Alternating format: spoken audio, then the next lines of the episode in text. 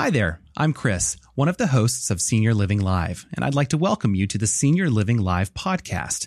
The episode you're about to hear contains audio from a previously recorded video interview, but listening as a podcast is a perfect way to listen to this topic on the go. If you want to watch the full video or even read along with a transcript, just head over to www.seniorlivinglive.com. Thanks for listening and enjoy the episode.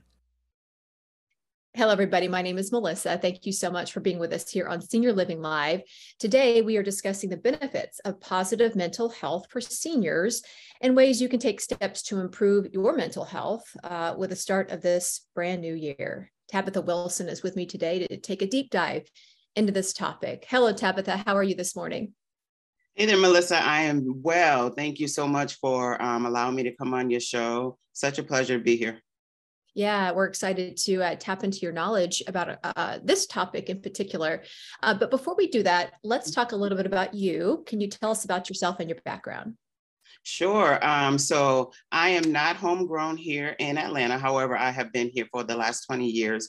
I am from Massachusetts. And so right now I am finishing up my master's degree in clinical mental health. I'm in the clinical phase of it, which means that all I do is see clients, group therapy, and also individual therapy. So, I have a little girl, a little 6-year-old who keeps me super busy along with school and along with seeing clients. So that's just a little bit about me. Yeah, I love it. And you know, you're joining us for this topic. We have another topic with you. Yeah. So let's get started. You know, the holidays, they're gone. They're behind us. Some people are like, yes, this is great. Some are like, no, I love the holidays. But what we do know is after the holidays, there's such a lead up to it that it can kind of, you know, be the blues for many people. January, February, we're inside more due to the weather and everyone is back to sort of that daily routine. What sort of problems do you see for seniors this time of year? Yeah, I'm glad that you mentioned that about the holidays, because there's always the remnants that are left from the holidays that we see. And that could be due to memories that have come up, divorces, deaths, and things of that nature that people really are struggling with and deal with, you know, during these winter months. Like you said, it's cold outside. Nobody really wants to go out, right? It's normally dreary or gloomy in January. Except for now, it's beautiful out today, like the sun is shining, but that's not typical for the winter months. And so some of that can definitely lead to some loneliness, some boredom. It can also lead to like feelings of isolation, and also it can lead to depression. Yeah. And you know, we always say, try to get that vitamin D in if you can, if you can't get out in the sun, because, you know, we love the sun and it is so helpful. And we just don't get that as much this time of year. Right. So let's start also by talking directly to our senior viewers, of course. Sure. What can they do each day to help improve their mental health? Like just small steps. What can they do? Yeah. So being physically active, doing something. In the day, like getting up, getting out. I know it can be cold and things of that nature, but getting your body moving can definitely help with your mental health. Getting enough rest, that is so important. You know, a lot of times we think of taking care of our physical bodies and we forget about our mental health. And getting enough rest really does help with your mental health, right? It helps with clarity of mind and things of that nature. Playing games, right? Playing games for the mind.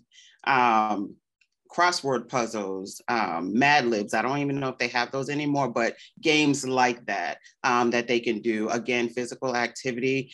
And one of the biggest ones is gratitude, staying positive, right? Find the smallest, minute things to be grateful for can have a tremendous impact on your mental health. Yeah. And that's when people talk about keeping a journal, you know, a gratitude journal or something, just to remind you to keep that, maybe create a habit, right? To be able to do that every single day. So great tips so far. So what can family and friends do to help ensure that all is well and depression isn't an issue for a senior loved one? Yeah. What a great question. I've heard that a lot. Like we get that question a lot. And So big picture intentionality. What do I mean by that? Checking on your people, right? Listening for things that are in their voice, going beyond and connecting with them. Go visit, right? I was actually watching a TV show and there was a specific person that hadn't seen their loved one in 2 days because it wasn't something that was typical for them. And they went over to their house just to make sure that they're okay, right? So checking in on people, asking questions about how they're feeling, you know, that connection, just talking, finding out about their day, offering some help, offering to take some people out, experiencing or expressing any concern, you know, showing that support. So that's something that loved ones really can get involved with when it comes to checking in on those that they love. Yeah, very specific, and things that we could, you know, our viewers can jot down and enact now, you know, get right. Going now. Yeah. So what are some signs that we can look for to help give us a guide that it might be time perhaps to seek additional help? Because what we're giving now is sort of surface things, right? But if somebody has a deeper issue, what can we do? Yeah. So one of the things is if there are stressors that are so overwhelming that it's impeding on the daily function, right? And those things can be whatever it is that's not allowing you to function like you normally would during the day. If you're feeling depressed or unhappy or hopeless, if you are feeling anxious and worried, if you have some emotional outburst that's not normal or typical for you, meaning, you know, maybe the littlest things set you off, and that's not something that you typically do during your day. That's not how you are as a person, but it's starting to come up for you. If you're starting to have some specific sleep problems, right? Like can't get to sleep, things are just going on in my head and I cannot shut it down. If you're noticing any type of weight or appetite changes, right? Overeating, undereating, those are things and signs to really look out for, because now it may be time to get some additional professional help. Yeah, things that really impact our health in a major, major way. Yeah, great. What is one final takeaway you'd like to leave our viewers with? Yeah, so I know that a lot of times the senior population, it's almost like a second thought, which is very unfortunate, right? But for the viewers, I just want to let you know that your mental health matters, because mental health happens for everybody, and everybody has to engage in their mental health.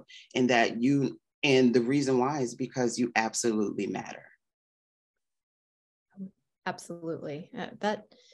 It's so simple, right? The words that you just said are so simple, but they're so impactful. Yeah. And so I think that is a great way to end this interview to give the final takeaway for our viewers.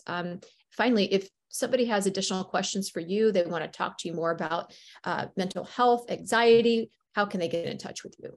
So they can email me any questions at any time. And my email is Tabitha, and that's my first name, Tabitha Wilson @Richmont, richmont.edu. So Tabitha.Wilson @Richmont.edu.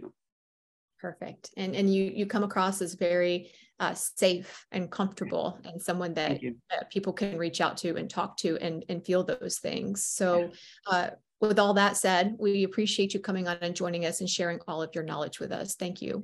Thank you so much.